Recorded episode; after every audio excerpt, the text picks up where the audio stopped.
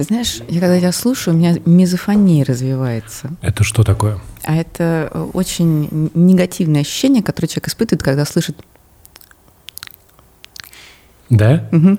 А почему негативное? Ну, потому что бесит. Бесит? А, ну понятно.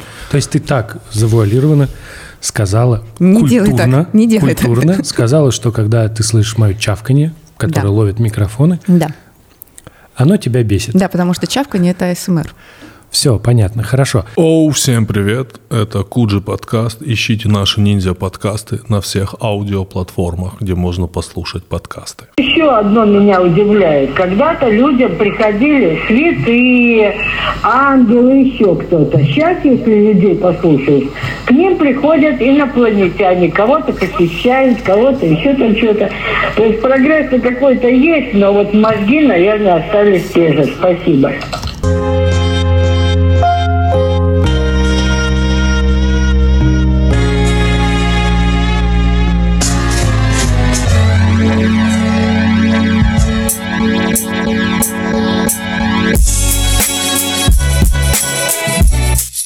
Смотри, есть ли какой-то культурный минимум у человека? Как нам, вот просто хорошо человек культуры, там это, как нам отделить человека э, в первом смысле культурного от некультурного? Слушайте, вам минутка истории. Давай. В Советском Союзе где-то на рубеже 20-30-х годов в некоторых журналах были анкеты. Они назывались, ну там был такой вопрос в заголовке «Культурный ли вы человек?». Эти анкеты были составлены специально для того, чтобы люди не просто отвечали на вопросы, но еще и обсуждали эти ответы на каких-нибудь собраниях. И, соответственно, эти вопросы были очень разные, и они должны были показать, насколько человек заинтересован в разных сферах жизни. Включали в себя вопросы, например, ну, не знаю, краткое содержание какого-нибудь выступления партийного лидера на каком-нибудь собрании. Информацию о том, э, я не знаю, о географическом положении каких-нибудь регионов, о том, какие реки там протекают и так далее. Какие-нибудь примеры из математики, причем сложные. Ну и таким образом, вот, будучи распределенными на некоторые такие темы, эти вопросы давали давали представление о том, насколько человек интеллектуален. Но, как мы знаем, эти вопросы, они должны были показать людям, которые на них отвечали, что у них есть какие-то лакуны. Типа, они что-то не знают. И здесь вот им нужно как-то образовываться, потому что, разумеется, советское образование лучшее в мире, и оно давало возможности человеку образовываться бесконечно. Но также мы осознаем, что сейчас такие опросники не работают, потому что у нас нет, на самом деле, представления о том, какой минимум знаний должен разделять человек. Ну, то есть что человек должен знать, чтобы мы сказали, что он культурный. Вот должен ли человек разбираться в сортах артхауса, чтобы мы сказали, что он культурный. А может быть, он любит э, и массовое кино, и задрачивает на Тарантино, и это классно. Ну, Ничего то- себе, ты массовое кино. Я-то думал, ты скажешь, вот Так. любит массовое кино. Э, стоп, Marvel? смотрите, у меня есть э, DC? пруфы. Стоп, стоп, стоп. Давай. Э, Я играю в одну игру на телефоне. Да. э, Категории интеллектуальные, где надо отвечать на вопросы. Я там, зареги- где можно играть по сети, но отвечая на вопросы. Там ты зарегистрирован как кто? Э, И там я зарегистрирован под ником Андрей Коняев, лента.ру. Э, У меня хороший рейтинг, 61% побед. Так, Это неплохо. это неплохо. Да, во время карантина я там до 80 Поднялся. доходил. Там, там нормально было. У меня лагерь, когда вот был подготовить. Так, и вот здесь из всех перечней вопросов искусство и культура у меня на 15 месте. В смысле, по качеству ответов? Да, А, Shame on you. да, но вокруг света на 10 музыка на 11 А почему музыка отдельно от культуры? Вот, вот, вот это вот мой вопрос. Потому что э, может показаться, что я человек будто бы не э, просвещенный. Что не так? Сейчас, сейчас, Ты сейчас. скажи, первое это что? Ну, я вот хочу, ну, это я заскринил, а сейчас я хочу, видишь, я не могу быстро игры найти на телефоне. Счастливый человек. Я Да. тоже- где мои игры на телефоне, я прям знаю так. Нет, на первом месте, как вы думаете, у меня что? В мире кино. Да, у меня 64%. А вот, между прочим, это распределение показывает, что люди, которые занимаются производством цифровых продуктов, не понимают, что такое культура. Потому что если вы понимали, то блоки ну, не знаю, кино и музыка попали бы в сферу культуры. Хорошо, конечно. а блоки в мире спорта? Ну, вот это скорее отдельно, потому что понятно, что есть спортивная культура, но спорт сам по себе, как совокупность физических упражнений и результатов этих физических упражнений, он больше связан с природными какими-то качествами. Хорошо. А, мультики и комиксы, соответственно. И вот на четвертом месте моего рейтинга побед – это знаменитости и СМИ. Угу. Это, это культура, ну, что я много знаю знаменитостей и много знаю про них всякой желтухи и СМИ. Ну, вообще-то есть такая штука, как celebrity culture. И так, это так. культура. Но это культура селебов, это культура звезд. Это какие-то достижения этих людей, какая-то история этих фильмов, я не знаю, чего угодно, угу. где они снимались или как-то участвовали. Но у меня профессиональная деформация. Для меня примерно все культура. Я могу посмотреть вокруг и примерно во всем увидеть культуру. Я могу увидеть культуру, например, вот в этих банках, которые э, сконструированы как объект и оформлены как объект, потому что они находятся в определенном культурном контексте. Или вот техника, которая здесь стоит, она тоже вписана в историю техники, а значит в историю культуры. Или, я не знаю, бейсболка тоже.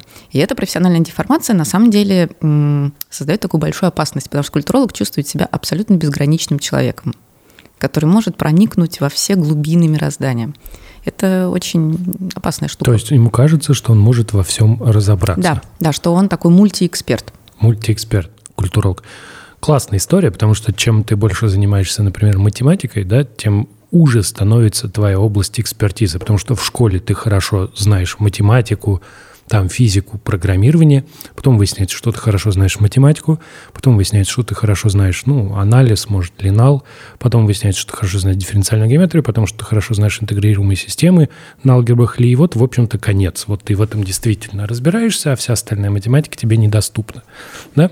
Ну, она доступна, но по модулю того, что ты должен предпринять довольно много усилий, чтобы сначала разобраться в языке, потом разобраться в утверждениях.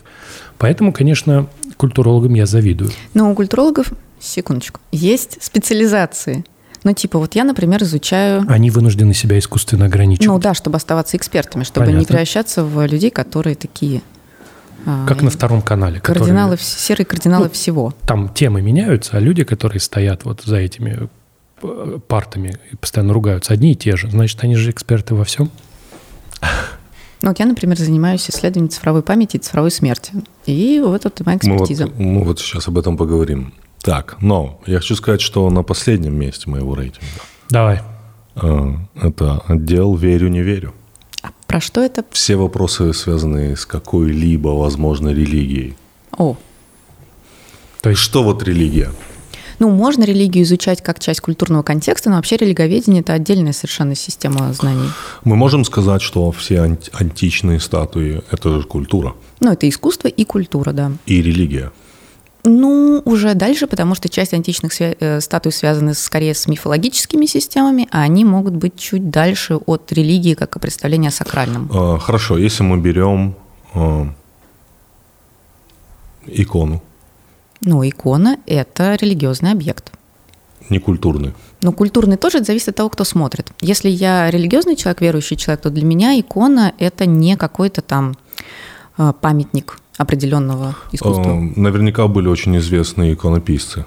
Ну, есть Рублев, типа, например. Как, как говорят, он Пикассо в мире, ну, понимаете, да, да, да. Роллс-Ройс в мире кухон. Ну, да, я да, недавно да. такой слышал слоган. В мире кухонь? В мире кухонь, да. Роллс-Ройс в мире кухонь. кухонь Прекрасно. Да.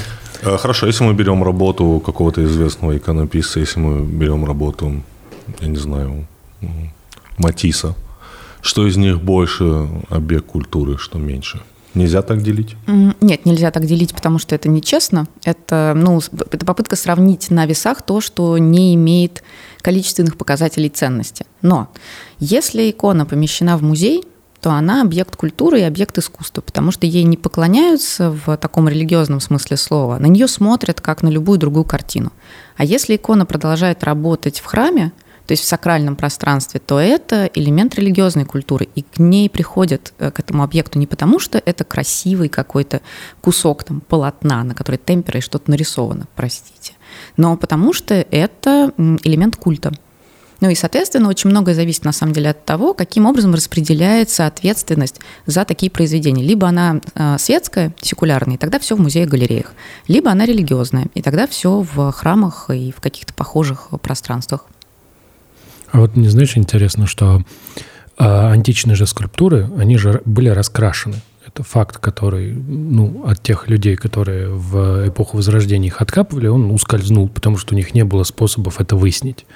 Да, они выкапывали их из земли, они белые, но они такие, типа, ну, значит, статуи должны быть белые.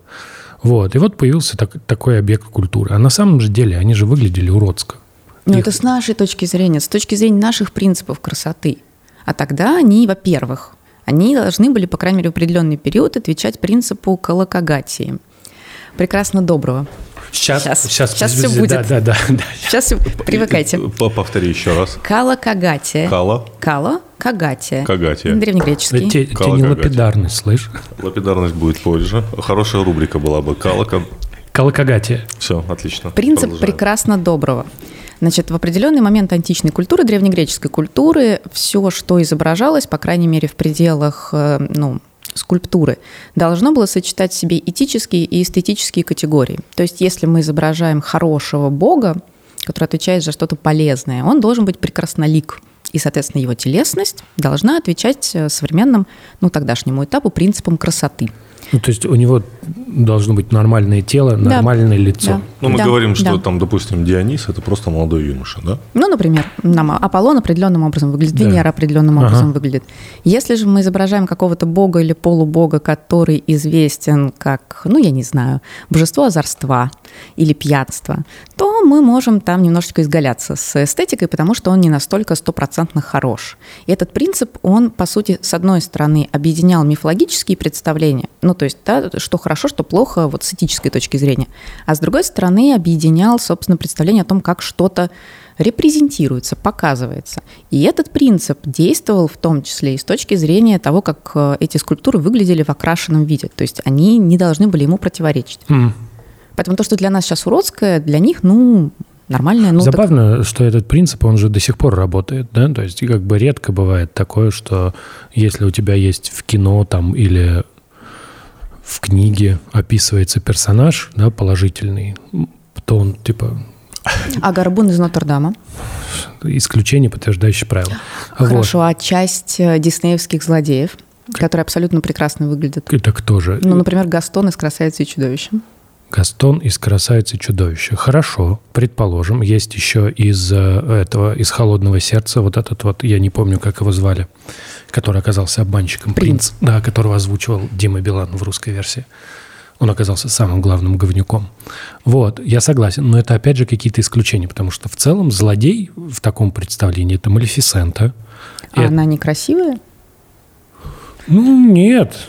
Почему? Это такая очень э, сексуализированная, злая красота. Это женщина-вамп. Это большой привет Хорошо. э, Тогда давай. культуре А, 20-х я- годов. Напомните, кто? А, А, с рогами. Анджелина. Джоли. Ну, которая была в фильме Анджелина Джоли, такая со скул, но она в мультике была такая же, типа худая, со скулами такая. Хорошо, а это, как ее звали? Из э, «Русалочки».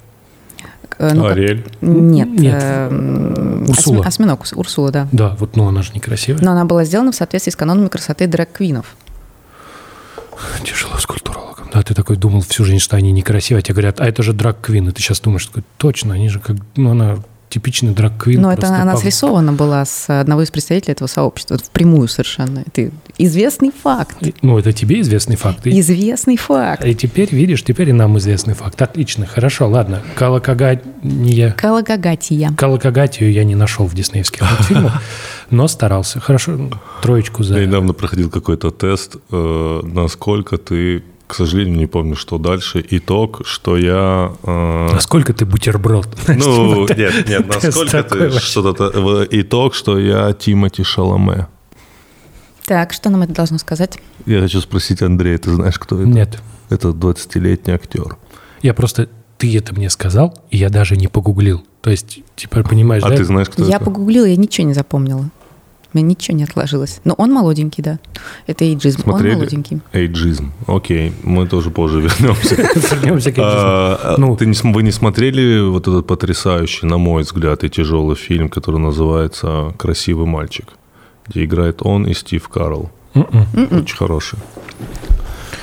Нет, видишь. Ага, так, хорошо. Так вот, э, по- по- последние вот эти вопросы потом. Подожди, потом- подожди, вот у меня во- возвращаясь к тесту, да, к тесту. Да. Вот. А, то есть мы поговорили и обсудили, что никакого, значит, стандарта культурности нет. Нет. Нет, да? Вот. Но осуждение за бескультурие – это же очень популярная тема. Ну, как и любое осуждение, это очень хороший способ почувствовать себя в белом пальте, конечно. В белом- Людям это нравится. Моральное превосходство. Моральное превосходство. Поэтому вот когда, типа, вот эта молодежь, она даже не читала, и ты, значит, дальше нажива- называешь вот, ну, любую, в принципе, наперед за одну фамилию. Да, у меня вот э, непростые отношения э, с такой э, великим романом э, русской культуры, как «Война и мир». Я хотел сказать, что это может быть только война и мир. Только. Ну, как Да. бы, когда говорят, вели, у меня, типа, великий роман, сразу, ну, сколько еще и ру- русский великий роман? Э, который, можно сказать, что он отображает русскую культуру. Так можно сказать? Ну, наверное, с точки зрения Толстого, который оглядывается назад на начало XIX века, да. Я же говорю, с культурологами сложно. Ну, хорошо, он, по крайней мере, кусок культуры точно. Ну, да. Я пробовал это читать четыре раза. Зачем? Э, Ну, я такой, ну, наверное, мне надо это знать. Ну, как, наверное, каждый э, религиозный человек должен прочитать Свою книгу. свою книгу. Я, ну, думаю, ну, если мы, вот хорошо, мы живем в России, наверное, надо ее прочитать. И более того, я сериал не смог смотреть. Ну, сериал бы я не смог смотреть. Нет, а сериал там топовый. Ну, если он топовый, чего ж ты его не смог смотреть? Ну, вот, не знаю, было Не неинтересно. зашло. А вот тогда получается как быть? Вот если есть какая-то культура, и она тебе не нравится, что с ней делать? Забить и выдохнуть. Выбрать другую, которая нравится. А, все, все отлично. А, Это хорошо. Цифровая смерть. Да, Так, подожди, подожди. Это хорошо работает, Да. но, к несчастью, наше общество так организовано, что вот мы, когда говорим про культуру в общем, да, ну, как бы у нас есть каждый отдельный человек, у него есть что-то в голове. Ну, по сути, каждый человек, он что из себя представляет? Нужно взять все его воспоминания, все мысли, которые он подумал за 36 лет, сложить их, и получится человек. Ну, допустим. Ну да, выкинули душу там без этого. Зачем? Вот. Ага. Вот у тебя есть человек. То есть на самом деле человек это вся, все, что в него зашло за это время. Вот все, что он видел, все элементы, начиная от гвоздей, ковров на стене и кончая там, я не знаю, передачей клуб путешественников, все это откладывалось, и вот это, значит, это культурный слепок такой, вот человек, часть культуры. И мы, когда говорим, что у, нашего общества есть какая-то культура, наша общая русская культура, да, про которую мы говорим, вот, частью которой является война и мир, да, мы имеем в виду, что у нас у всех должны быть какие-то общие культурные штуки. Да? Вот мы должны пересекаться по какому-то набору культурных единиц. Мы, например, должны, ну там, я вот, когда бывает разговариваю с людьми, я произношу слово «квест». И до недавнего времени ну, никакого другого смысла не было. Да? То есть это там братья-пилоты там, или а, Monkey вот это квест. Но потом появились квест-румы, и когда теперь я говорю квест, да, мне нужно прям вот, ну, разделять. Мы сейчас вот э, с людьми говорим про квест, который братья-пилоты, где там вот на компьютере ты, или квест, где тебя заперли в комнате с, с- с ребятами, и надо что-то сделать. Вот. И хочется сказать, что вот это вот та часть центральная культуры, которая выбрана каким-то, ну, не голосованием, а вот она случайно так сложилась, это как будто стихийный процесс. В нем принимало участие много разных людей. В этот культурный код, который часто совпадает, ну, по понятным причинам, со школьной программой, попало много не самых лучших книг. Вот. И хочется сказать, ну а как быть-то? Вот надо быть причастным к культуре. Вот Тимур говорит, хочу быть причастным, невозможно осилить, невозможно осилить четыре тома. Ну, слушайте, ну ты же сам ответил на свой вопрос. Вот в этот культурный архив, э, где, значит, заложены все книжки, балеты, оперы, которые нужно почитать, посмотреть, туда заложены определенные произведения, это сейчас не конспирология, э, в связи с тем, что в разные моменты времени воспринималось как, э, ну, вот как раз какое-то содержание важных ценностей, которыми нужно обучить людей. Ну вот в частности, например, э, Толстой – это очень советский русский автор. Толстого можно было читать. А, Там, не знаю, Достоевского в меньшей степени, но можно было. Там а Бунин, например, нет. Поэтому в какой-то момент времени огромное количество людей, которые проходят через молотилку школы, читали несчастного Толстого, читали несчастного Достоевского, потому что несчастного, потому что невозможно их понять в возрасте 15-16 лет, естественно. И это вошло в том числе в представление о том, что вот эта классика, ее нужно знать. При этом огромное количество всего, что не попадало вот в этот советский код и советские представления о правильном, было выхолощено, но не использовалось никак. Поэтому в какой-то степени мне кажется, что когда мы сейчас говорим, что как ты не читал Толстого, ты не культурный человек, мы говорим буквально человеку следующее, что надо же, ты имеешь собственное право выбирать, чего тебе читать, а чего тебе не читать. Вау, потрясающе. Be my guest. Освобождающая мысль, да? Освобождающая мысль. Так свободно я себя не чувствовал никогда. Тебя только что выпустили из Нет, я хотел- культурного нет, концлагеря. след- следующий вопрос я хотел задать. Нормально ли, что я очень много информации получаю из сериалов, и теперь я понимаю, что этот вопрос даже бессмысленно задавать? Потому что это нормально. Конечно. Подожди. Подожди, я не Так, могу. так, так. Так мне просто интересно вот что.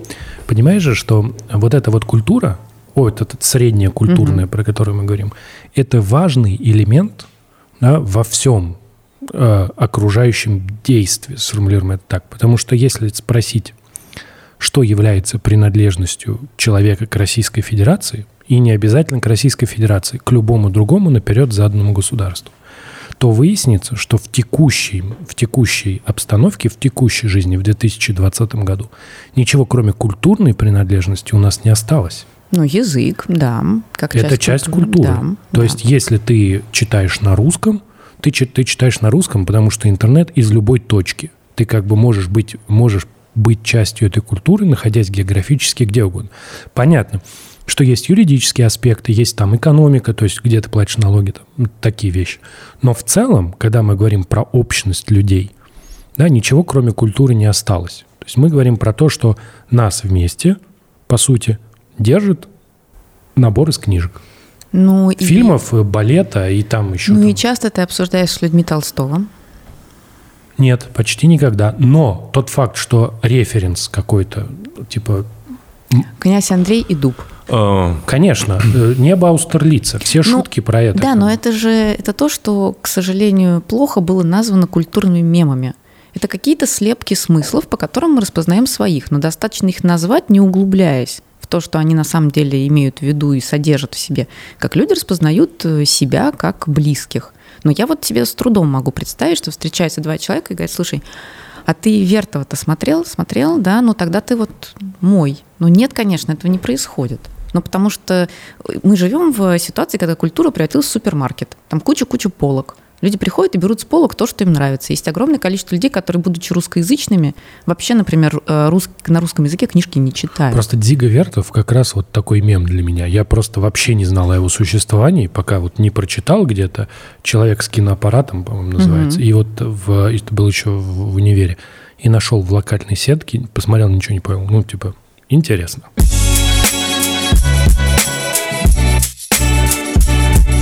Итак, это уже наша традиционная рубрика «Лапидарность» от самого быстрого мобильного интернета Мегафона. как? Лапидарность. Лапи? Дарность. Лап- лапидарность. Я Лапидарность. сегодня проверяю опять, насколько ты лапидарен. Да, сегодня я буду лапидарен. Давай.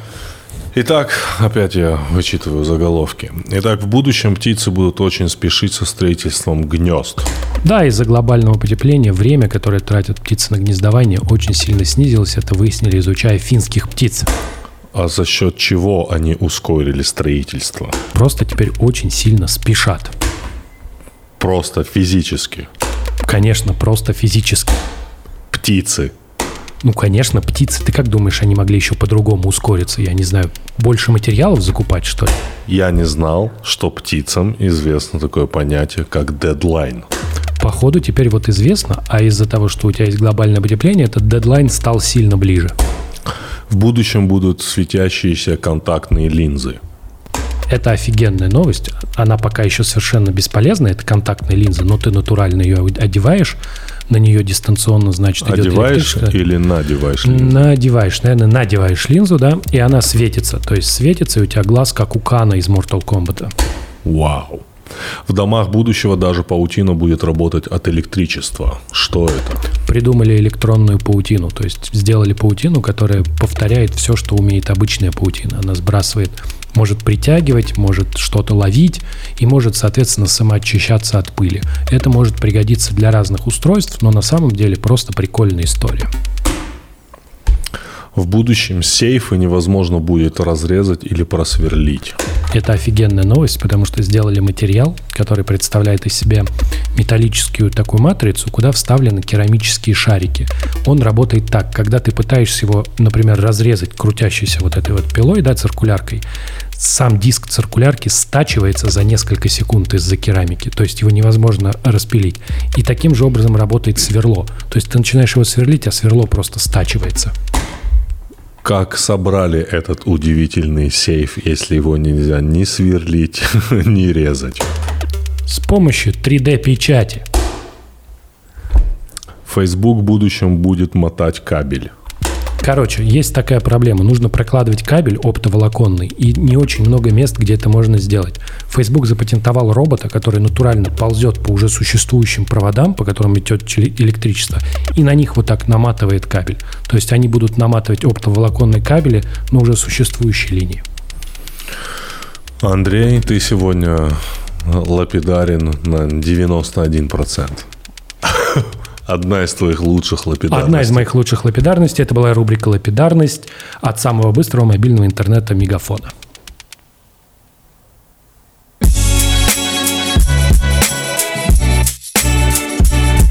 Мы живем в определенном культурном окружении. Это культурное окружение складывается в том числе из, из языка.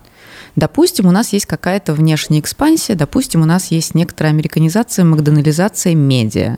Ну и, соответственно, мы получаем огромный объем разных форматов, разных содержаний, разного контента. Мы можем относиться к нему так, как мы считаем нужным, потому что вот эти регламенты о том, что нельзя использовать определенные слова, э, относятся либо к политике политкорректности, и вопрос, на самом деле, должны ли мы эту политику каким-то образом апроприировать, потому что это их политика политкорректности, а не наша. И либо они относятся, в принципе, к таким подвижным нормам. Ну, то есть вот вчера мы считали, что памятники конфедератам в Южных Штатах – это нормально, сегодня мы их сносим. Вчера мы считали, что памятник Колумбу в городе, собственно, одноименном – это нормально, сейчас мы говорим, что нет, не нормально, давайте его уберем и город переименуем. Но вот это очень подвижные нормы, за которыми вообще другие сообщества и другие культуры следить не обязаны. Ну, можно Нет, ли сказать, что вот этот вот запрет, который транслируется, вот эта вот история, это как раз история противоречащее тому, что каждая культура имеет право на самоопределение. Каждая культура имеет право на, на самоопределение, каждый человек имеет право на отстаивание своей позиции. Другое дело, другое дело, что м, бывают случаи, когда эти этические нормы закрепляются юридически. Да, ну, не, ну это понятно, это как отрицание Холокоста. Ну, да. вот как Нюрнберг, да. Угу. Но вот после Нюрнберга мы все-таки считаем, что нацизм это как-то не очень. Не та, не та культура, Как-то да, не no, очень. No.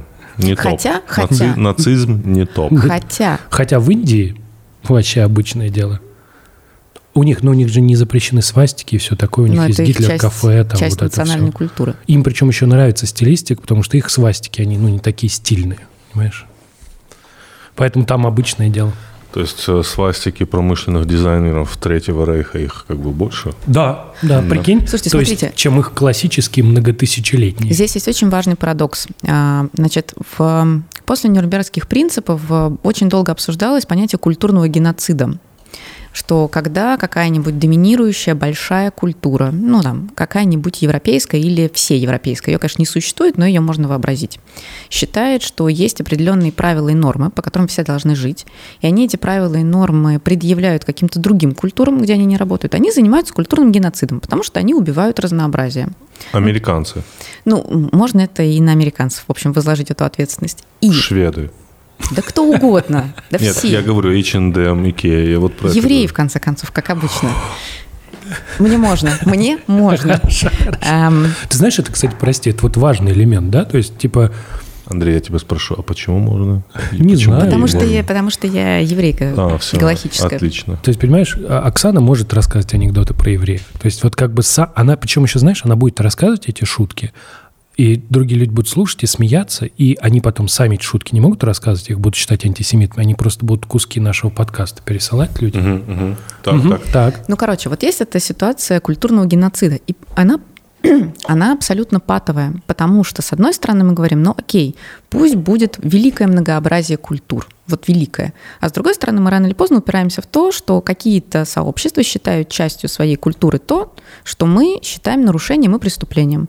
И дальше мы либо должны нарушать свой принцип защиты множества культур и э, ударяться в культурный тот самый э, геноцид и говорить, нет, вот это вот нет, вот это вот запрещено. Либо мы должны потворствовать этому многообразию, и тогда у нас везде будут какие-то локальные культуры, которые не будут соответствовать, например, либеральному или демократическому строю. И, собственно, вот то, что происходит сейчас, это ситуация, когда, с одной стороны, была попытка построить огромный глобальный мир, в котором все примерно в одно и то же верят. А потом выяснилось, что есть какие-то локальности, которые в это никак не встраиваются. И это кажется проблемой. Ну, допустим, арабский мир и западный мир. Ну, например, или кастовая система в Индии, которая на самом деле дико дискриминационная, но на которой построено в том числе местное взаимодействие. Я, кстати, ездил в Тамбов же, да, и обратно возвращался на поезде. У вас там кастовая система? Нет, да, да я тебе сейчас...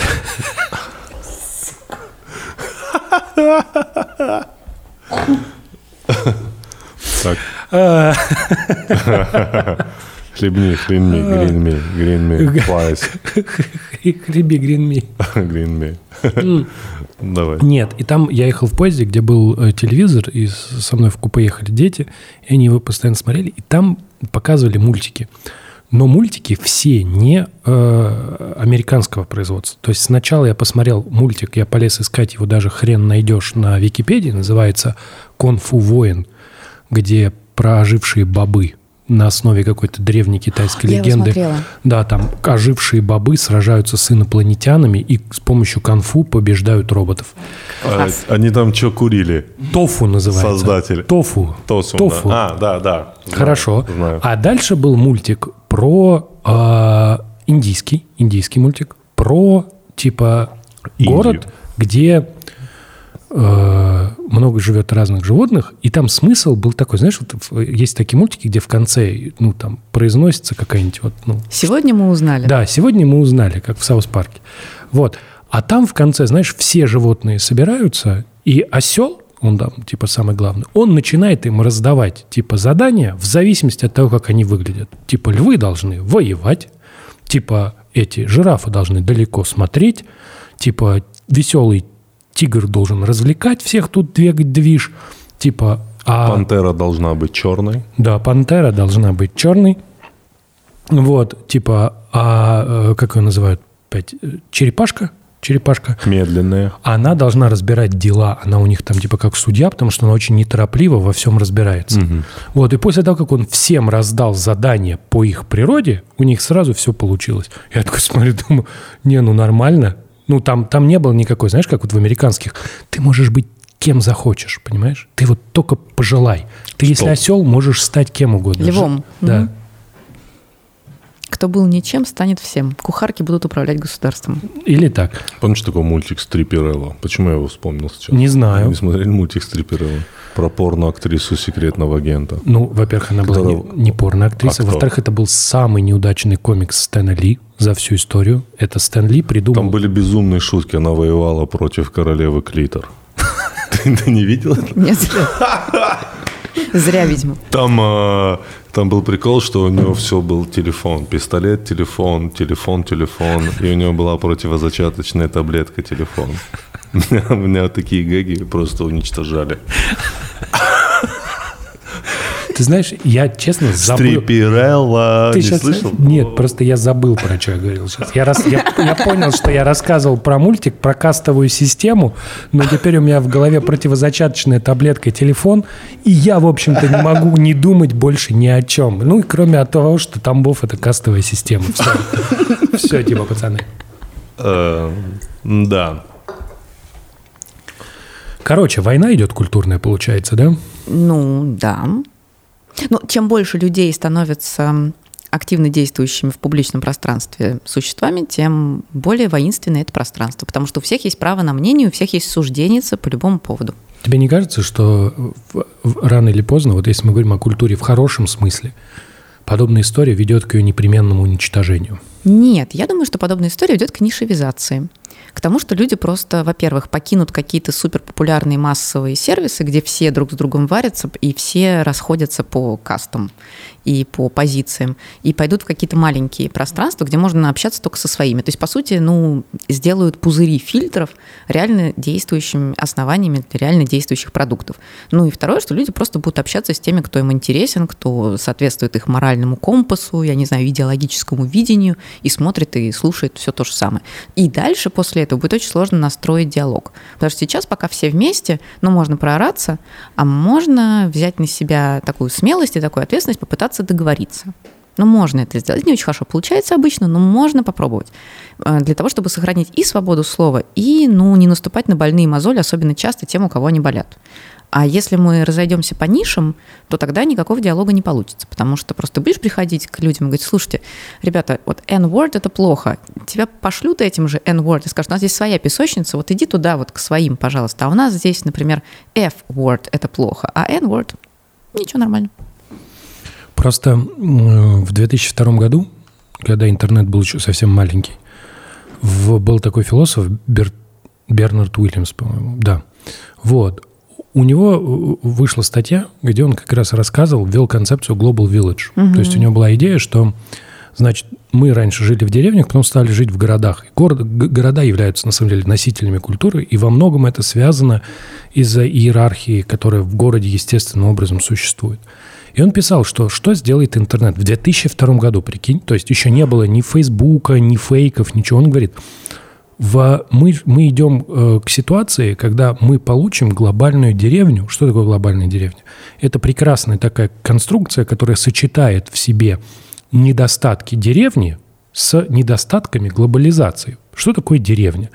Деревня – это когда у тебя есть соседи, да, ты получаешь какую-то информацию, ты ее, например, услышал по радио, но на самом деле ты доверяешь другим людям. То есть твоя бабка пошла, поговорила с бабкой-соседкой, принесла тебе вот информацию и говорит, вот так надо делать. И ты такой, ну да, наверное, а по радио говорят, так не надо делать, но та бабка сказала, поэтому мы будем делать так. И это такой деревенская история, когда вот типа общение происходит только как бы выбор источника информации, он такой, типа ты слушаешь, что тебе нравится, типа кому ты доверяешь. А глобализация приводит к тому, что вы можете найти вот этих вот э, для своего вот этого вот э, округа, да, которым вы доверяете, по всему миру. То есть раньше ты, например, верил, что Земля плоская, а никто из соседей не верил, да, по девятиэтажке. Они говорили, ты дебил. А потом появился интернет, ты зашел, там раз, а вас таких дебилов по целому, ну, по всему миру очень-очень много. И вы такие все, ну, действительно, шароверы нас обманывают, да? Вот.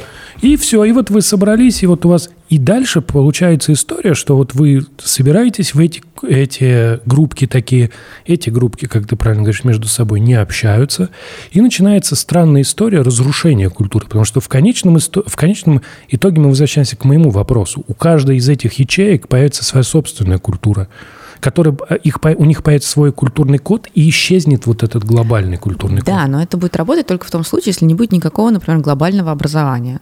Или если не будет глобальных медиарынков, которые производят массовые почему, продукты. Почему образование в, в данном контексте ты противопоставляешь этой истории?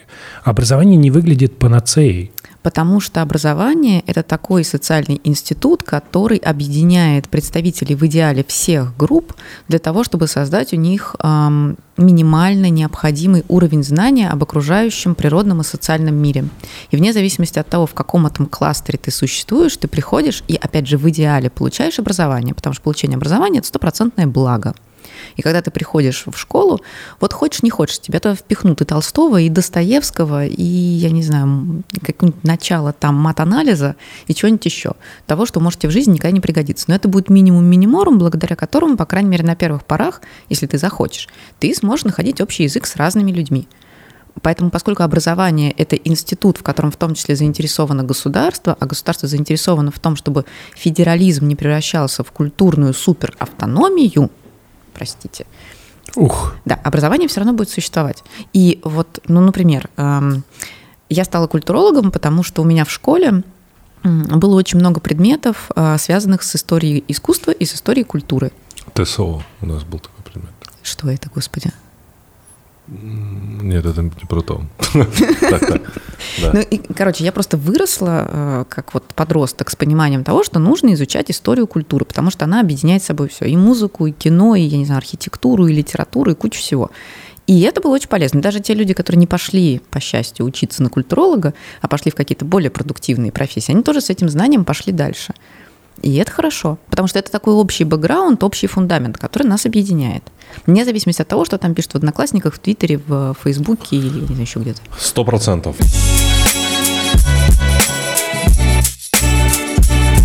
Андрей, настало время раскрыть секрет. Что за удивительный тонизирующий напиток мы пьем, который освежает нас во время записи нашего подкаста? Освежает и тонизирует. Да. Green Me плюс Protect он называется. Да, ну ты знаешь, что я как главный полувеган – этой страны практически. Нет, этого подкаста. Этого подкаста. Что я пью только воду и витаминные напитки, когда я хочу немножко сладкого, я практически не пью вот это вот все. Вот, вот остальную газировку. Вот, да, да, да. Мне нравится, что здесь витамина С 60 миллиграмм. Это... Это нормально. В разных странах э, суточная норма варьируется от 45 до 90, поэтому это типа средняя суточная норма, если смотреть по разным показателям. Там еще цинк, то его тоже, по-моему, 15 миллиграмм. Ну, давай, примерно мы расскажем о том, для чего нужен витамин С. Это основа, это скелет, можно сказать, это Слушай, ну, фундамент ну, иммунитета. Это правда, С. да. Витамин С нужен для иммунитета, и вообще про него там так рассказывать подробно странно, потому что про него все все знают. Его постоянно прописывают, есть всякие исследования, связанные с витамином С. Цинк гораздо интереснее, потому что дефицит цинка связан с разными, э, с разными заболеваниями, а его, соответственно, добавление его в пищу, если ты э, следишь за тем количеством цинка, которое ты потребляешь, как микроэлемент, оно связано с, э, там, с всякими защитными функциями организма, он тоже везде участвует. Ну, то есть, в целом, это все полезные штуки. Знаешь, я еще обожаю воду в алюминиевых банках. Почему? Потому что она очень круто охлаждается. Да, это правда. Когда она постоит в холодильничке, такая, типа, приятная. Да, вот я беру вот, и это просто другие ощущения. Me, ну, мы еще должны сказать, что мы так отрекламировали Green Me плюс Protect, ну, где же люди могут купить во всех магазинах. Мне присылали уже фотки из пятерочки еще до этой нашей а, интеграции. А, серьезно? Ну, мне да. тоже в инсте отмечают. Да, сейчас. мне такие типа присылают, вот, типа, Коняев и Каргинов уговорили купить, все есть. Вот, и у нас э, по ссылке, в отличие от пятерочки, можно заказать со скидкой. Так что, как говорил великий Брюс Ли, будь водой. Как говорим мы, пей Green Me плюс Protect.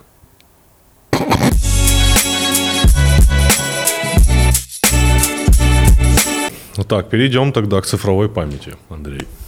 Давай, переходи. Вот я перешел. Мы уже перешли. Ты занимаешься, ты сказала, цифровой исследованием цифровой памяти. Да, расскажи нам, что это. В двух словах, потом мы перейдем к газлайтингу. Отлично. Ну, в смысле, к слову. Супер. Но это сейчас был не газлайтинг. Эм, нет. Нет. Нет. Ну, Я изучаю, как люди используют э, цифровые инструменты для того, чтобы формировать артефакты памяти. Например, как люди используют возможность эм, собирать и создавать эм, не знаю, альбомы с фотографиями современными цифровыми, чем это отличается от сборки прежних альбомов с а, нецифровыми фотографиями, и что за этим стоит, какие культурные практики припоминания, что мы забываем, что мы хотим помнить, как мы редактируем память о себе, что мы оставляем по себе, после себя а, в качестве напоминания, ну и так далее. То есть, если парень начал встречаться с девушкой, девушка ему говорит, удали все фотки всех бывших из всех альбомов, и он это делает, то эта культурная практика является предметом твоего изучения. Да, хотя если я не буду в этот момент выступать как исследователь, я могу воспользоваться очень не нравящимся мне словом, что это токсичные и абьюзивные отношения. Э, мы к ним э, позже перейдем. Опять к слову. А, то есть ты говоришь эм, конкретно про какой-то телефон или там ноутбук, что мы там собираем. Я думал, ты говоришь про память здесь. А нет, нет. нет. Память здесь интересует э, когнитивистов и психологов. Это их вотчина, пусть этим прекрасно занимаются. А мне, например, интересно, ну вот, эм, кто-то умирает. Эм, у человека остается ну, в норме сейчас, скорее всего, достаточно большой цифровой след. Какие-то фотографии, какие-то записи в социальных сетях, какие-то аккаунты в библиотеках, в, в игрушках, что угодно. А, вот человек сейчас может настроить а, такую передачу по наследству всех этих да, а, цифровых следов, чтобы о нем осталась правильная память. Ну, то есть вот чтобы люди Угу. По- после его смерти или ее смерти помнили то, что надо. Условно я посмотрел такой мудборд человека и примерно понял, что это был да, за человек. но и штука в том, что ты этот мудборд можешь отредактировать. Да. То есть, условно, там останется твой аккаунт, там, я не знаю, в библиотеке. Ну, я, ты я про себя говорю как про зрителя. Да, да, да, да, да, но аккаунт с порнхаба, типа, там не будет. Не, я понимаю. Допустим, мы говорим про страничку ВКонтакте. Там мы будем видеть его фотографии, как он любит фотографироваться, какая там музыка, какие угу. там приколы, какие видео. Да, я правильно понимаю, да. на что он подписан. Да, ну и получается, что мы имеем ситуацию, когда люди могут отредактировать свой облик внешний, социальный, то, как они выглядят в глазах других. Это можно делать при жизни, ну, да, удаляя какие-то элементы информации, данные, которые нам не нравятся, переписки, которые нам не нравятся и так далее. А можно это делать, готовясь к уходу из жизни для того, чтобы, например, нашим близким и нашим родственникам было приятнее о нас вспоминать, потому что мы останемся в их глазах исключительно хорошими и моральными существами. Ну, типа почистить фотки неудачные. Ну, например. Так я же говорю, чтобы пропал, пропало, чтобы был подписан на порнохаб или на что-нибудь такое. Или что... наоборот осталось, чтобы передать по наследству. Или да, или... Премиум аккаунт. Премиум, премиум, премиум аккаунт. Сыну передашь? Ох, конечно. Премиум аккаунт. Всем передам просто. Скажу, и ты своему сыну передай. А, и это важно, действительно. Я об этом просто не задумывался. Но это важно, потому что мы э, значительную часть своей жизни проживаем онлайн. Если, мы, если человек умирает неожиданно? Ну, значит, остается какой-то довольно хаотичный след который можно поизучать, или который а, нужно каким-то образом, ну, если мы хотим, каталогизировать, чтобы понять вообще, что из себя человек представлял. Ну и, естественно, есть какие-то такие лакуны, какие-то непонятные истории, которые могут случайным образом вскрыться у наследников, и человек узнает что-то очень интересное. Но поскольку мы живем вот в этой смешанной реальности, то есть мы онлайн делаем кучу всего, параллельно с офлайн, то это, по сути, большой кусок жизни. Если мы на это не будем а, обращать внимание, то мы не будем обращать внимание, соответственно, на большой кусок жизни. У меня ужасный вопрос. Допустим, умер человек, родственникам достается его аккаунт, там, в Инстаграме его аккаунт, в ну, в Инстаграме ну, ВКонтакте, да. да. И этично ли читать его сообщения? Ну, во-первых, это очень зависит от местных политик. Если мы говорим, что это был просто несчастный случай, не было никакого преступления, какой-то загадки. Да, но тут далее. очень важно, что разные сервисы предоставляют разные возможности доступа к аккаунтам покойных. Кому-то достаточно... Это не так просто, да? Это не так просто. Кому-то достаточно просто иметь специальный доступ. У Фейсбука есть функция хранителя, когда ты выбираешь человека, который будет отвечать за твой аккаунт в случае, если ты оказываешься недееспособным. Это не обязательно смерть, это может быть кома, это, ну, все что угодно. А в других сервисах все гораздо хуже, потому что Facebook в этом смысле, ну, Facebook, Instagram гораздо более продвинутый.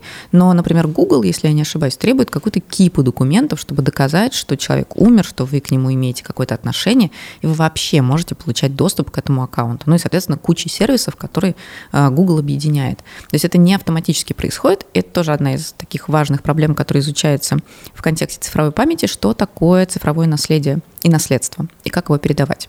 Это не очевидный факт. А, то есть ты имеешь в виду, допустим, есть блогер, у него 4 миллиона подписчиков, он умирает, кому эти 4 миллиона да. достаются. Да. Ну или есть гораздо проще примеры, которые в нашей жизни происходят. Э, погибает журналист, у которого был телеграм-канал. Этот телеграм-канал, с одной стороны, связан с, я не знаю, прежней какой-нибудь радиостанцией или с каким-то медиа, а с другой стороны, в э, этом конкретном телеграм-канале принимали участие, работали какие-то журналисты. Кому принадлежит этот телеграм-канал? Медиа, из которой вот этот автор канала в свое время ушел и перетащил часть команды, либо команде – которая помогала этот э, телеграм-канал строить. То есть юридическая сторона вопроса, в отличие от, собственно, цифровых практик, гораздо хуже устроена. Поэтому исследования цифровой памяти в том числе работают на то, чтобы каким-то образом поженить юриспруденцию и право, которая с цифрой работает, ну, соу-соу, и, собственно, очень разные цифровые практики. Да, только юриспруденцию. А, а ну вот, если мы говорим про аккаунт, опять-таки, блогер, у которого там миллионы подписчиков, он умирает. Допустим, по наследству этот аккаунт, он же не может уничтожиться, да? Ну, сейчас уже нет, хотя раньше в некоторых сервисах э, в ну, случае Он пере переходит к кому-то. Ну, Он может, перейти к кому-то по наследству, и другой человек его будет вести? Или... Это тяжело. Если нет специальных распоряжений на этот счет, которые валидированы местными юридическими практиками, он может просто замолчать. Ну, как, собственно, случается с аккаунтами, например, в Фейсбуке, которые не превращаются в памятники, а просто стоят. Они мертвым грузом стоят. Ну, понятно. Допустим, кто вот умер? Ну, какой-нибудь рэпер умер, и я так понимаю, просто его аккаунт будет как, как будто бы цифровая могила, куда будут приходить люди и говорить, у тебя были потрясающие треки, жаль, что ты умер. Это можно, можно делать. А дальше возникает естественный вопрос. А это действительно как цифровая могила, как себя там вести?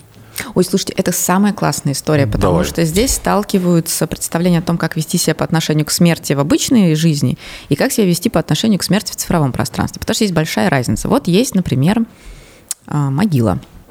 Она обычно расположена в какой-то специальной локации, в городе, за городом. Ну, короче, туда нужно проделать физическое путешествие. И На это, кладбище. Да. А, ну, это, если это могила, это может быть там колумбарий, если человека кремировали. Ну, неважно. В общем, это в каком-то специальном месте. Человеку нужно проделать путь, и этот путь из мира нашего в мир потусторонний, в мир мертвецов. И это поэтому путь не просто физически сложный, но он вообще-то по-хорошему должен быть этически сложным, потому что ты попадаешь в место, где, ну, это не тот мир, в котором ты живешь. В нем а, обитают вот эти умершие. Кладбище ночью – это старая страшилка ну, например, для всех детей, да. А, ну или, например, кладбище на территории церкви, это тоже потусторонний мир. Теперь переносимся в Facebook. Монтаж. Переносимся в Facebook. Вот у тебя десятки аккаунтов, знакомых, друзей, приятелей. И вот один из них, этот э, знакомый или приятель, э, ну, каким-то трагическим или нетрагическим образом уходит. И вот остается аккаунт. Чтобы прийти туда, и сказать «я по тебе скучаю», не нужно проделать никакого пути. Этот аккаунт остается точно таким же, как все прочие. Он не оказывается в каком-то потустороннем пространстве. Человеку не нужно совершать вот это путешествие. А если бы он там перелетел в Darknet? Ну, вообще-то есть такие соцсети, которые э, создают двойники таких э, покойных для того, чтобы переносить их в другой интерфейс. Но это все равно не Darknet и не Deep Web. Это все равно обычный, нормальный, а, вот, видимый нам интернет. И, соответственно, получается, что мы имеем ситуацию, когда смерть, представленная в цифровых сервисах, не равна никогда по отношению к вот этому феномену смерти, которая осуществляется в нашем физическом мире. И даже если мы можем попытаться воспроизвести знакомые виды деятельности, ну, например, мы можем прийти и написать слова соболезнования, мы можем там организовать виртуальные поминки, договориться, что мы в какой-то день приходим и все, значит, сожалеем. Или если там могут образоваться такие виртуальные плакальщицы, которые значит, будут там голосить и а, на кого же ты нас покинул. Это все равно будет не то же самое, что происходит офлайн, потому что офлайн это м, старый культурный ритуал, который определяет, как люди горюют, как люди переживают траур и как они справляются с ну, довольно сложной вообще ситуацией смерти. А онлайн это будет совсем по-другому. Это будет прежде всего отыгрывание культурного ритуала. Я скажу про свой опыт. У меня есть такой опыт. Э, ты знаешь, иногда я захожу на страничку своего покойного друга, она мне как будто доставляет больше положительных эмоций, чем э, когда я там бываю на кладбище. Ну, там как будто рациональней проводишь время. Ну, ты слушаешь какую-то песню, она ассоциирует тебя с ним. На кладбище страшно, странно слушать треки, да? Ну потому, Рядом. что, ну, потому что там есть определенная норма поведения, а здесь ты эту норму устанавливаешь сам. И никто тебе не может сказать, что ты как-то неправильно действуешь. Это только твое дело. Хорошо, странно на кладбище смеяться. Громко. Я сейчас страшную вещь скажу. У меня дедушка похоронен Опять еврейская, опять еврейская шутка будет. У меня дедушка похоронен в, ну, на большом кладбище, там есть еврейская часть, там очень много могил евреев. И я помню, что когда, ну не в первый раз, конечно, но там через сколько-то лет, когда приехали, убрали памятник, вот это вот все, и я просто решила, поскольку там очень хорошая место, там такие сосновые, не, знаю, не чаще, ну, короче, сосновый бор. Я решила там прогуляться, посмотреть, это старое кладбище, там много, я же культуролог, там много красивых памятников. И я, честно говоря, да, поймалась на том, что я читаю эти имена из конца 19 века, и я не могу себе представить, вот как всерьез можно этими именами пользоваться. Я помню, что я шла и хихикала, и у меня, с одной стороны, было ощущение, что это как-то не очень. Но это все-таки кладбище.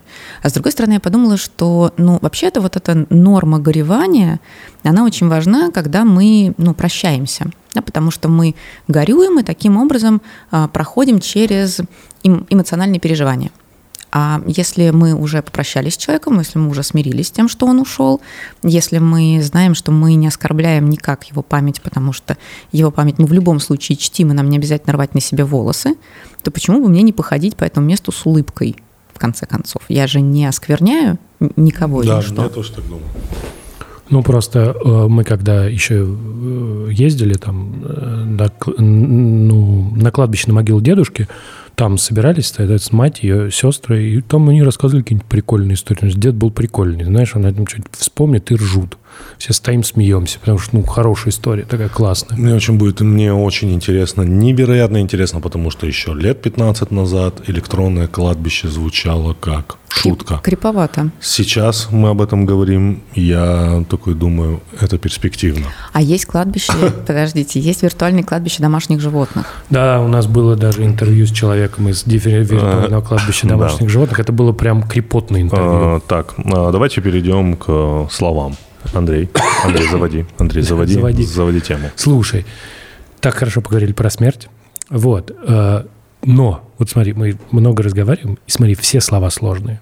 Ну, то есть вот... э, Ну, культур- простите. Нет, нет, это не, не претензия. Это просто, что вот у тебя есть культура, у тебя разные объекты культуры, они, у них нет точной иерархии между собой, они все должны быть названы, и поэтому у тебя получается много слов, потому что слова довольно быстро заканчиваются. Соответственно, мы сейчас поговорим про самые важные культурные явления. Я тебе даже прислал этот список, да? Да-да. Да, и ты будешь нам э, комментировать эти слова. Например, что такое культурная апроприация? Да. Культурная апроприация Ты молодец, ты начал вот с, с мякотки, потому что если бы с абьюза, не так бы радовалась Оксана, конечно. Ну, давай. Культурная апроприация объясняется в кембриджском словаре как ситуация, когда носители одной культуры, желательно доминантной, то есть более распространенной, например, условно-американской, используют знаки значения смысла вещи другой культуры, при этом без должного уважения, эксплуатируя. Ну, например, самый простой пример, это больше всего распространено в модной индустрии. Берете белых моделей, а, приклеиваете к ним фейковые дреды, или афрокосички и выпускаете на подиум. Почему это культурная апроприация? Потому что есть, ну, условно, черное, black, да, население, для которых эта прическа является частью привычного не просто облика, но привычной культуры.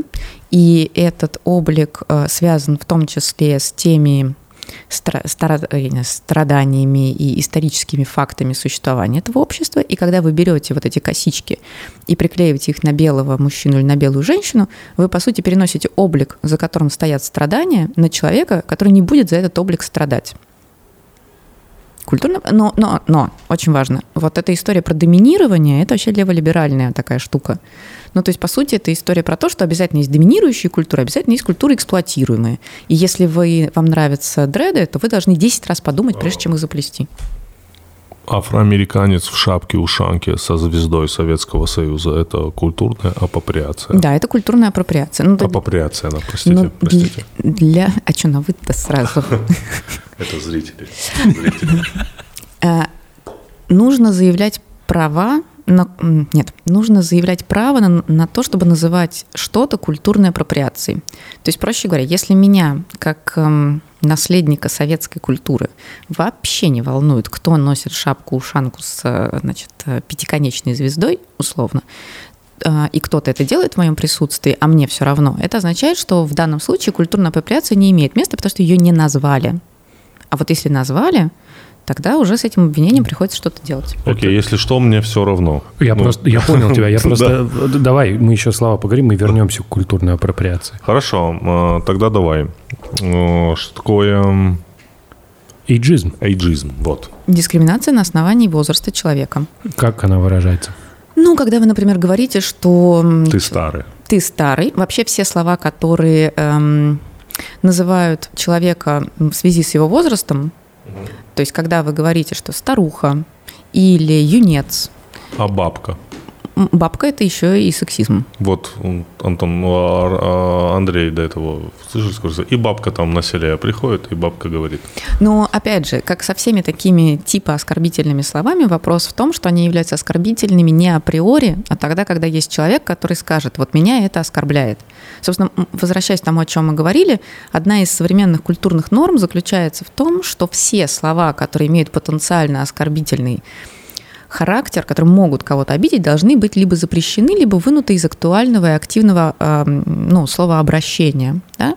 А проблема заключается в том, что у многих из этих слов, кроме одного значения, бабка как э, иджистский и сексистский термин. Есть куча других. И ты можешь произносить это слово, не имея в виду оскорбление кого-то.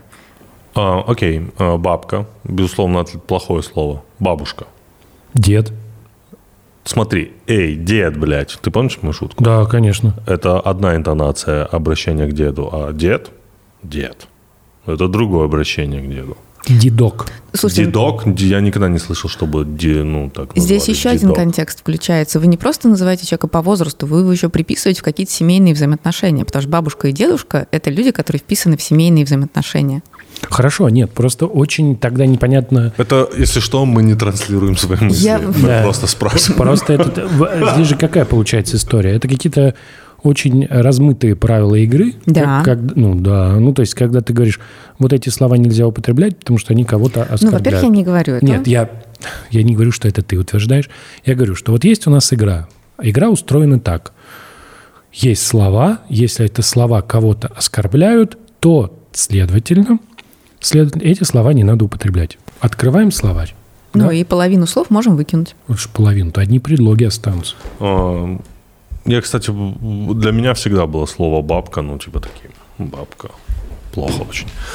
А, Пренебрежительное слово. Хорошо, давай тогда абьюз, газлайтинг. Я примерно знаю, что это, но хочу Мне кажется, услышать. газлайтинг вы обсуждали как-то недавно. Хуево обсуждали. А с кем мы обсуждали? Мы обсуждали с Асей. С Асей мы обсуждали Он газлайтинг. всп- всплыл, когда она рассказывала про своего товарища, который ей что-то там затирал. Я говорю, он тебя газлайтил. Короче, газлайтинг в самом простом виде – это ситуация, когда вы м, говорите другому человеку, что ему показалось, он не прав, он ошибается в том, что он реально видит. То есть вы пытаетесь какие-то его, ну, в том числе чувственные переживания, м, объявить несуществующими. Я обиделась, вот мне реально обидно. Вот ты сделал что-то, чего мне реально обидно. А ты мне говоришь, да ну ладно, ну тебе показалось, что я тебя вообще обидел. Ну тебе показалось, что я там, не знаю, забыл вечером э, что-то сделать, что я тебе обещал. Я тебе вообще не обещал. А, Давай приведем пример. Молодая семья, а, уставшая, уставшая жена. Уставшая молодая семья, так. Да, уставшая, уставшая молодая девушка ну, пришла домой. Хочется ей просто посидеть. Просто посидеть. А ей что-то говорит ее муж, а она просто вот сидит в телефоне. Он что-то говорит, она просто уставшая. Она реально не хочет его бить, она его любит. Да, он ей говорит, э, типа, ты меня не слушаешь, ты меня не обращаешь на меня внимания. Она говорит, да тебе показалось, я уставшая. Он может ей сказать, ты меня газлайтишь. Ну, вообще, да, но самый частый пример, который приводится, это пример, связанный с изменами разного характера. Ну, вот, например, ну, вот, например, я вижу, что там, мой партнер постоянно лайкает фотографии своего бывшего партнера. Сучка, э, сука. А сейчас это уже, а, а это уже не видно, это уже не видно. Ну, в смысле не видно? Ну, уже не видно, по-моему. в смысле, залез в его телефон и видишь, что не так. Хорошо, оставляй А, а комментарии. залезть, стоп, стоп, залезть в в- телефон. это нарушение и- личного пространства. И No, она- no. А, а смотреть, следить за том, что ты комментируешь и что ты лайкаешь. Ну вот, например, мы с партнером во взаимных друзьях, и я точно вижу, где человек оставляет комментарии.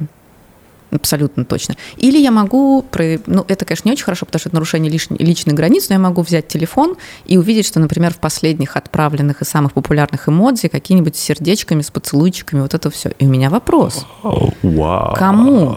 И ты, и ты задаешь... Ничего себе. А, э, а, Андрей, чистим, чистим. И ты задаешь вопрос, а что это, собственно, такое? И тебе в ответ говорят, да ничего, тебе показалось. Ну, вообще ничего. То есть я, например, насчитала 10 комментариев, там, я не знаю, а, бывшему или бывшей партнера, а мне говорят, да ладно, это вообще ничего не стоит. Или мне говорят, что, слушай, другая ситуация, да, ко мне применяют то или иное домашнее насилие. То есть, ну, прям не обязательно это доходит до каких-то резких случаев, но я вижу, что меня обижают, меня не слушают, меня игнорируют, все мои просьбы пропускают мимо ушей. Я говорю, слушай, ну вот как бы так не пойдет, да, правила игры должны быть другими. Мне говорят, да ладно, мы ни о чем не договаривались. Да come on. Еще очень хороший пример газлайтинга, когда люди не договариваются о том, что они в свободных отношениях, а один оказывается в свободных отношениях. Ну, такой, ну, бывает, да, и ты подходишь и говоришь, слушай, ну мы же не договаривались об этом. Да ладно. И дальше ты То чувств... есть э, любой газлайтинг называется, начинается со слов «да ладно». Не обязательно, он начинается с недоверия. Там... Да ладно. Да нет, да ладно, да ладно, все, все понятно, все ты уже объяснила, да ладно тебе. Это мэнсплейнинг. Ну, с эмодзи ты, Так, конечно, подожди, со- вот подожди, это, это, конечно, подожди. очень интересно. Мэнсплейнинг – это когда, типа, мужчина газлайтит женщину. Нет, когда мужчина пытается объяснить женщине все. Знаете, самый классный пример мэнсплейнинга, когда есть какая-нибудь э, группа людей, которые друг с другом разговаривают. Ну, например, интервью или еще что-то. Подкаст, например. Ну, например, подкаст. И вдруг выясняется, что 70% времени говорят мужики. А 30% времени может быть женщина. А еще очень классный пример, когда сидят два эксперта, и эксперт женского пола что-то говорит, говорит, говорит, говорит, и соседний мужчина говорит, сейчас, сейчас я переведу, что она сказала. Ну, то есть, А как в обратную сторону называется? Womansplaining? а в обратную сторону не существует, потому что источником очень большого количества этих слов является фемоптика, которая изначально, да, как оптика феминистская и профеминистская, устроена таким образом, что женщина угнетаемый объект, э, и поэтому неважно, да, что существует сексизм в отношении мужчин, и существуют разные типы боли, которые испытывают мужчины, говорить мы будем преимущественно о женской боли, потому что она встречается чаще, и потому что, внимание, в истории культуры женщины дольше, больше, чаще и болезненнее были объектами эксплуатации. Понятно. Но это как вечная история, про стрелочка не поворачивается. Без понятия. Не А, надо. Расскажи. Значит, есть видео Никсель-Пиксель про то, что стрелочка не поворачивается, что обратного сексизма не бывает, что бывает сексизм только в отношении женщин, сексизм в отношении мужчин не бывает. Хорошо. Вот, не поворачивается. Это газлайтинг сейчас был. Я тут, Нет, я не- блюдитель газ... ну, да. А, Да ладно тебе, Тимур, да ладно, тебе показалось, что ты блюдитель газлайтинга. Так вот, еще у меня один вопрос. Канцелинг. Это интересная штука. Вообще это такая... Мне кажется, что это очень большой степени мифологическая штука, которая пугают. Потому что под cancel culture понимают ситуацию, когда я или какая-то группа людей считают, что другой человек или другая группа людей носители таких ценностей, которые совершенно неприемлемы, и поэтому э, этих людей можно сделать париями и их можно подвергнуть астракизму. Ну, в- случае с современностью речь идет прежде всего о выбрасывании их из интернет-пространства. Ну, то есть, например, если человек когда-то давно, известный комик, дрочил, Не будем называть имена. ну, в смысле Кей, если вдруг кто не понял, вот, а все были согласны, а потом как бы выяснилось, что это согласие было не совсем согласием, Не совсем добровольным. не совсем добровольным, потому что так был сформулирован вопрос, так был сформулирован ответ, сложно было отказаться, хорошо, и мы его потом выбрасываем, это как раз часть cancel culture, когда отменяется выход фильма, там все вот это. Но в том числе. Но cancel culture очень хорошо работает, э, если приводить пример, э, в качестве нулевой толерантности к каким-то штукам. Ну, типа нулевая толерантность к авторам насилия, которые обычно называют насильниками и агрессорами. То есть мы говорим, что человек, который эм, причинил боль кому-то, и кого мы юридически или не юридически считаем автором насилия, должен подвергнуться грандиозному, э, ну, как это называется, Харви порицанию. Вайнштейн. Харви Вайнштейн, Ну, с Харви сложнее, там юридический кейс в конечном итоге Да. случился. но, по-моему, толерантности к нему не испытывал никто. Ну, просто здесь э, с Харви все просто, в том смысле, что вот эта большая волна, она закончилась юридическим кейсом. И здесь нет э, серьезного противоречия. Вот бывают случаи, когда у нас есть большое обсуждение того, что человек ведет себя неэтично, есть требование э, обязательно производить аутинг, то есть рассказывать мак по максимуму, где человек вел себя неэтично, объявить его персоной нон-грата, или ее, кстати говоря, и так далее, и так далее, но за этим не следует юридический кейс. Э, И очень часто, почему я говорю, что cancel culture это про такой ми- миф-пугалку, потому что э, есть люди, которые обсуждают э, то, что cancel culture это по сути такой, ну, квази юридическое решение. То есть юридического решения еще нет, у нас нет ситуации отмены презумпции невиновности, но какое-то сообщество или какая-то условная толпа считает, что они обладают правом обвинять человека виновным до суда. И как будто бы это разрушает нормы права, и как будто это подменяет вот этой новой этикой, собственно, правовую сферу. Но, по правде говоря, большинство кейсов, которые, большинство случаев, которые связаны с cancel culture, которые обсуждаются таким образом, там случаи снятия редакторов каких-то зарубежных изданий с позиции, они, вот это снятие, да, то есть какая-то конкретная мера астракизма, она не связана только с тем, что пришли какие-то активистки и сказали «долой». Обычно это связано с тем, что то, о чем они говорят, подтверждается на уровне ну, института, где человек работает, то есть он реально косячил, реально косячил много. И решение принимается не столько под давлением публичного ора, сколько потому, что человек нарушал местные правила. Ну, то есть, условно говоря, там, если мы говорим про то, то, то, то, что у вас там тоже было в словах, про харасмент и абьюз, это же не всегда только история про то, что пришли какие-то сумасшедшие или не сумасшедшие, но очень активные люди и начали кричать, что все, кошмар, насиловали, измывались, издевались, э, там, психологически, сексуально и так далее. Это еще речь о том, что люди действительно нарушают какие-то корпоративные нормы и нормы отношения друг к другу, такие человеческие. Да? То есть люди превращают другого человека в объект каких-то своих манипуляций. И это не здорово здорово. Ну, дальше вопрос, э, должно ли это заканчиваться каким-то наказанием, да, и какого рода, или не должно. Но по факту это означает, что любые вот эти э, публичные высказывания, значит, накол, они могут восприниматься как охота на ведьм только в том случае, если у общества отсутствуют инструменты нормальной регуляции вот этой м, сложной ситуации. Если их нет, тогда это действительно выглядит как накол. А если они есть, то это вот как в случае с Харви превращается в юридический кейс. И последние два слова. Если что, для наших зрителей, мы с Андреем не типа взяли ради прикола эти все слова. Мы все это уважаем. Мы за созидание, за доброту, за мир.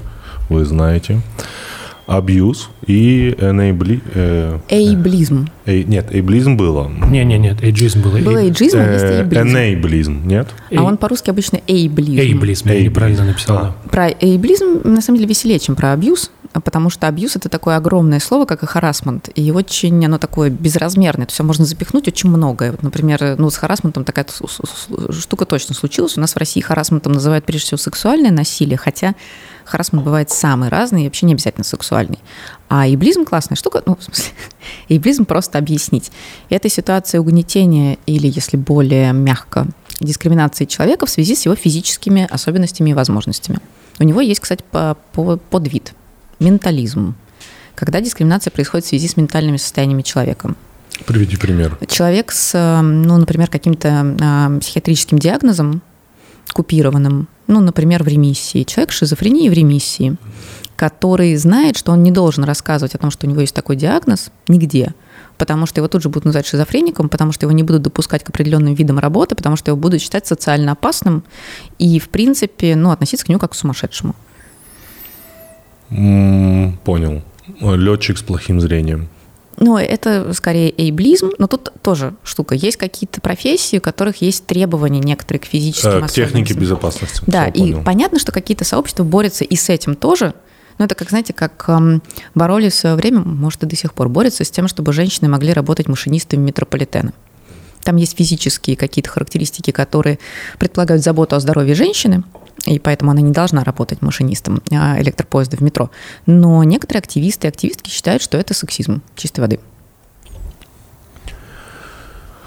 Оксана, спасибо тебе огромное. Я надеюсь, для тебя мы нашли еще одного друга нашего маленького подкаста. Потрясающая беседа. Я надеюсь, ты еще придешь к нам. Я с удовольствием, если я вас не очень утомила. Вообще, и, это просто Я надеюсь, я не выглядела а, как апологет. Э, Все топ. Нет. Последний Нет, вопрос. Арбуз или дыня? Дыня. うん。